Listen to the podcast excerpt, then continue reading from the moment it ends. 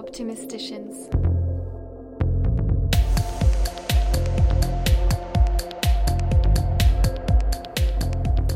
Aujourd'hui, je vous emmène en France pour un format d'épisode un petit peu différent. Un format plus personnel, plus une discussion qu'un reportage. J'ai rencontré Clément, qui selon ses dires n'a peur de rien. On y reviendra. Passionné de culture, il affectionne les écrits de Nietzsche le philosophe, autant que ceux du rappeur contemporain Lucio Bukowski. Il souhaite, je pense, concurrencer l'énorme bibliothèque qu'avait Karl Lagerfeld. Il collectionne les stories farfelues et hilarantes sur Instagram. Mais il est avant tout le créateur du très beau et utile projet L'Hermine et la Plume, qu'il a présenté de manière honnête et inspirante et qui reflète complètement sa générosité. Il est attaché à Saint-Malo, qui est notre ville natale à tous les deux, et nous nous sommes rencontrés dans son appartement, près de l'adorable plage de Solidor et de son église. Clément ne quittera sûrement pas la cité corsaire de sitôt. Euh, je suis plutôt pas mal ici, ouais. Euh, c'est un truc euh, auquel j'ai réfléchi pas mal. il y a à peu près 2-3 ans de ça.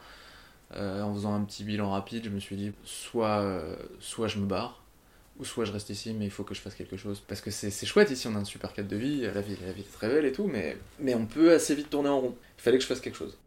Clément est projectionniste au cinéma de Saint-Malo. Il a créé un groupe d'entraide citoyenne sur Facebook qui compte aujourd'hui 17 000 membres et il a écrit sur le site Rip Hit qui se dédie notamment à la publication d'interviews et de chroniques dans le domaine du rap. Donc alors par contre moi ça c'est un truc que j'ai un peu mis de côté parce qu'avec euh, avec les, les nouvelles activités que j'ai eues euh, euh, il me manque du temps. Donc mhm. soit je sacrifie le sommeil soit Soit tu fais les autres choses correctement. donc c'est donc ça, à un moment il fallait faire des choix et bon bah, c'est vrai que j'ai un peu mis de côté mais c'est une période de ma vie qui était cool qui m'a permis d'écouter pas mal de pas mal de nouveaux sons, découvrir des nouveaux artistes et surtout de m'entraîner à l'écriture parce que c'était euh, devoir euh, rendre des articles réguliers, euh, c'est un vrai exercice en fait. Plutôt que d'écrire en dilettante un peu quand ça vient et quand on a envie, là c'est là t'as des impératifs, t'as des deadlines et, c'est chouette aussi. Puis écrire sur un truc qui te passionne, c'est encore, encore plus cool. Quoi.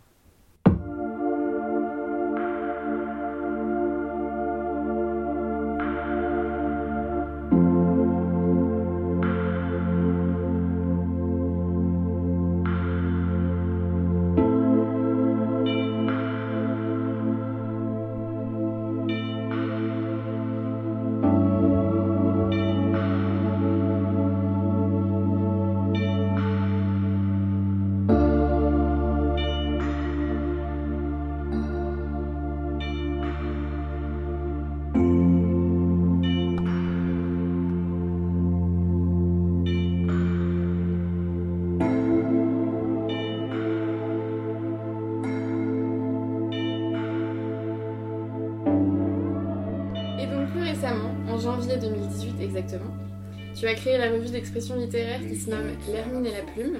Il y a déjà trois numéros de sortie. On peut la trouver dans des librairies Malouine et alentour, mais aussi dans quelques librairies à Paris par exemple. Alors qu'est-ce qu'on trouve dans cette revue? On y lit qui?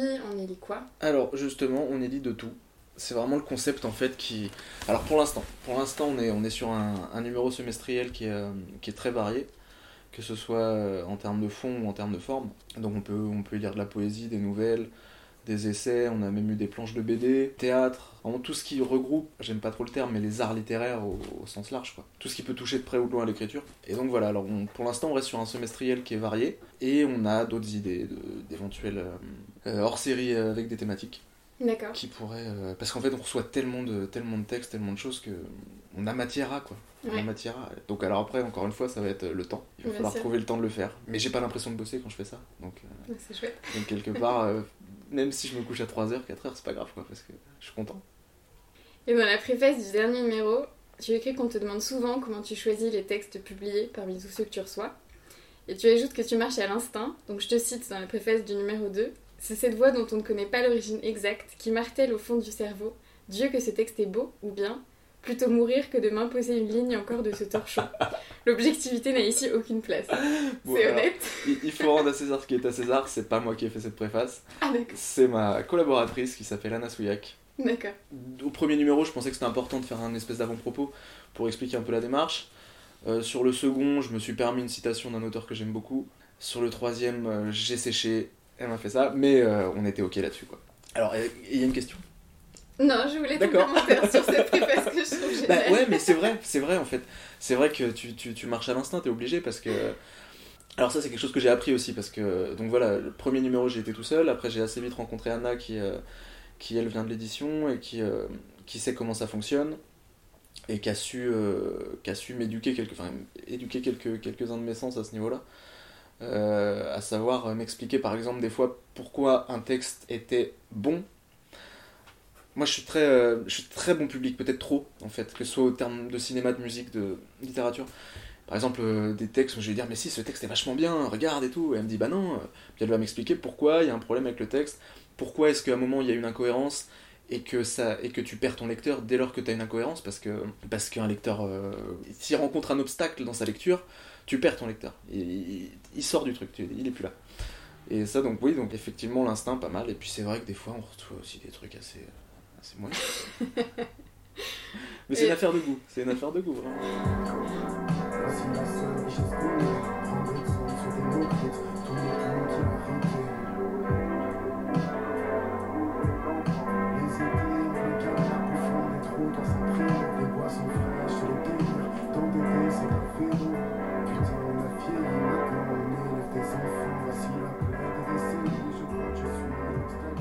T'écris aussi, tu l'as mentionné euh, tout à l'heure, euh, notamment dans le numéro 0 de L'Hermine et la Plume. Est-ce que ça t'a motivé de lire tous ces talents depuis, ou de te retrouver aussi dans la place, du coup, comme tu disais, de celui qui choisit? Ouais, ouais, alors en fait, c'est. Euh, ça, ça, ça c'est venu assez naturellement parce qu'en fait, c'était surtout d'avoir des gens autour de moi qui écrivaient beaucoup et qui en faisaient rien, qui m'a motivé à, à, devenir celui qui choisit. Au début, je voulais plus être celui qui rassemble, peut-être, tu vois, ouais. plutôt que celui qui choisit. Mais maintenant, euh, je suis obligé d'être celui qui est choisi parce que quand, on a, quand tu reçois euh, de quoi faire 4 numéros coup sur coup, tu es obligé de faire une sélection. C'est pas facile, un, mais c'est un rôle, et ça encore une fois, c'est Anna qui me l'a appris. Euh, c'est un truc qu'il a fallu que j'assume en fait. J'ai eu du mal au début à, trouver cette place, vraiment, à me dire Ouais, mais moi, qui, qui est-ce que je suis pour juger qui, J'ai pas fait grand chose avant, tu vois. je suis personne pour dire à quelqu'un Non, voilà, ton texte il mérite pas d'être publié. Mais un jour, elle m'a dit Bah, si, mon pote t'as voulu faire ta rue là, bah maintenant bah, t'assumes et tu, hop, tu choisis quoi. Je dis bon bah ouais c'est vrai, t'as raison, je vais, choisir quoi. Et donc t'encourages l'expression littéraire, mais est-ce que c'est ce sont des plus petits noms ou des personnes qui se lancent juste? Alors il y a de tout. T'as des gens qui ont déjà publié des romans, t'as des gens qui publient sur internet épisodiquement, t'as des gens qui n'ont qui jamais rien fait, qui n'ont jamais rien sorti, qui n'ont même jamais rien envoyé à l'édition ou quoi que ce soit, vraiment des gens qui, qui ont leur texte dans les tiroirs et qui, qui la ressortent pour l'occasion. On a, aussi, eu des personnalités un petit peu plus connues, euh, comme par exemple Lucio sur le dernier numéro, qui est un rappeur que je suis depuis, euh, depuis pas mal d'années et qui nous a fait l'honneur de nous écrire un poème pour la revue. Et ça, ça c'est vraiment cool. On aimerait bien avoir de temps en temps, pas un guest, j'aime pas, le, pas le terme, mais quelqu'un qui est un peu plus connu, entre guillemets. Et est-ce que tu sais si justement pour euh, certains qui s'étaient pas encore lancés, si avoir été publié dans l'Hermine et la Plume, ça a déjà été un, un tremplin? Alors, euh, ça, c'est un, des, ça, c'est un des buts de la revue, en fait. C'est vraiment que ce soit un tremplin pour certains. Et si euh, des, des, gens, des, auteurs de l'Hermine qui pouvaient être euh, découverts et, et, que ça pouvait les lancer, ce serait trop cool, quoi. Alors après, t'as pas mal de gens qui... je pense par exemple à Dimitri Demont ou à Manon Lecor qui, qui eux bossent beaucoup à côté au niveau de l'écriture. Et qui, alors Dimitri, par exemple, qui publie une nouvelle par semaine, qui a déjà deux romans de publiés. Lui, je sais pas s'il a vraiment besoin de ça. Mais il y en a, ouais Enfin, ce, serait vraiment cool, ce serait vraiment chouette euh, si, on arrivait à sortir quelqu'un du lot, ce serait, ce serait une fierté quoi. Qu'est-ce que nous cherchons? Ce que nous trouvons est-il un songe? Noyons-nous dans la folie La bouée a-t-elle piégé? Chaque radeau est à construire. Sommes-nous des cités assiégées? Des quatrains sur des ratures Des ratures sur des mensonges. Ces idées nous ont brisés. Foules aveugles dans un colimaçon Avec chacun son avis mais nulle part Un équilibre. Alors oui, nous progressons tel l'unijambiste ivre. Et cette fierté sur le front C'est nos erreurs que nous traçons. La météo n'annonce rien Du côté de nos déluges intérieurs sont nos chutes, mais nos chutes nous laissent de marge. Je n'ai plus vraiment de statut, comme les fruits qui naissent de l'arbre n'ont pas de carte des lecteurs, puisqu'aucun des leurs ne gruge. La revue est présentée lors de soirées de lancement. Et autrement, est-ce que tu présentes le projet sous forme de lecture ou de petites conférences? Alors, euh, le premier, le numéro 0, on avait organisé une soirée dans un bar. Le second, on a été invité par la médiathèque de Saint-Malo. Donc ça nous a permis de faire une rencontre, euh, une rencontre lecteur avec des lectures. Puis après, un petit question-réponse, euh, c'était vachement sympa. on n'a pas renouvelé l'expérience sur le suivant, parce que parce qu'on a été un peu pris par le temps au niveau de l'organisation. Mais pourquoi pas, ouais, enfin nous on aimerait bien euh, rencontrer les gens. C'est c'est vrai que c'est même, même pendant les soirées de lancement, quand tu rencontres des lecteurs des, des numéros précédents qui viennent te voir et puis qui te reparlent des numéros, puis euh, il y a des auteurs aussi, des anciens numéros qui sont là. Puis ah, j'ai adoré son texte, bah tiens il est là, euh, va le voir. Enfin, c'est, c'est super, c'est- ça crée vraiment un échange. euh, Alors déjà entre les auteurs et puis euh, les lecteurs aussi quoi, les Ouais, lecteurs qui viennent, euh, qui viennent rencontrer, euh, rencontrer les auteurs, c'est super chouette. quoi. Et tu disais, donc vous avez commencé local, Malouin, et maintenant vous avez étendu les critères de provenance des auteurs. Cela dit, ça reste francophone. Est-ce que l'hermine et la plume va devenir multilingue un jour? Ouh là là. Euh, dans le numéro 0, on a un texte, on a un poème en, en espagnol. Ouais, on a un poème en espagnol dans le numéro 0. Euh, pour l'instant, je sais pas.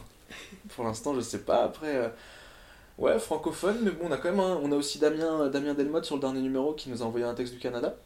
D'accord. Donc on, est, on commence quand même à pousser un peu les frontières.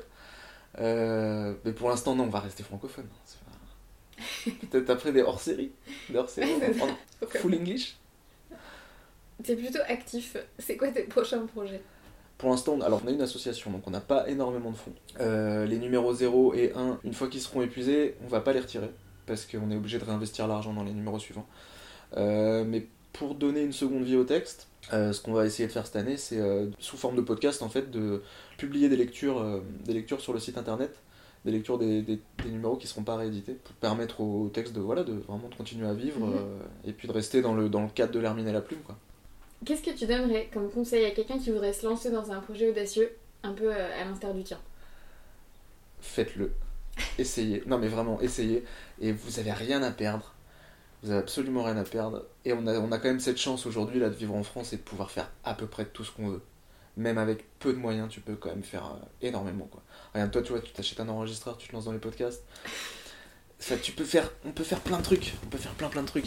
Et généralement, quand on fait des choses, j'en parlais avec un ami, euh, on se disait, mais quand tu, et puis quand tu, quand tu, quand tu te lances dans des choses positives, généralement, ça t'amène du positif aussi quoi que ce soit dans les rencontres que tu fais, euh, dans tout ce qui est les, rapports humains que tu as. euh, généralement, c'est si tu fais quelque chose, ça t'amène vers autre chose. C'est des ponts en fait. C'est des ponts vraiment. Et c'est ouais, donc essayez, juste essayez. euh, il faut le faire. Vous y arriverez. Et si vous y arrivez pas, vous y arriverez la prochaine fois. Alors, il y a une question que je pose à chaque euh, fin d'interview. Clément, c'est quoi pour toi le bonheur? C'est qu'est-ce qui le définit? Euh, je sais pas, je sais pas si, euh, je sais pas si le bonheur existe en tant qu'état en fait. Je pense que t'as des moments de bonheur. Après la vie c'est toujours en dents de scie, donc forcément t'es pas, je sais pas, peut-être la liberté. Mais après qu'est-ce que c'est la liberté tu vois? Partir trop loin. On part sur d'autres questions. Ouais, ouais. Est-ce que c'est vrai que t'as peur de rien? Non, ça c'est faux. Ça c'est une erreur que j'ai fait. J'ai peur du vide par exemple. Mais j'ai été pris au dépourvu comme toi avec ta question sur le bonheur là. J'ai été pris beaucoup trop au dépourvu. Et euh, non, je n'ai pas peur de rien. J'ai vaincu beaucoup de mes peurs. Mais j'ai le vertige par exemple, tu vois. J'ai tout à fait le vertige.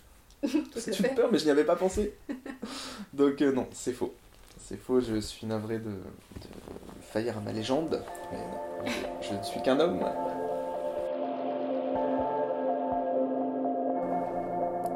Merci beaucoup d'avoir écouté cet épisode qui j'espère vous a plu. Vous pouvez le partager, l'envoyer à une ou un ami et même y ajouter l'image d'un crabe Halloween pour augmenter son optimisme. Allez voir sur internet, ces crabes sont sublimes.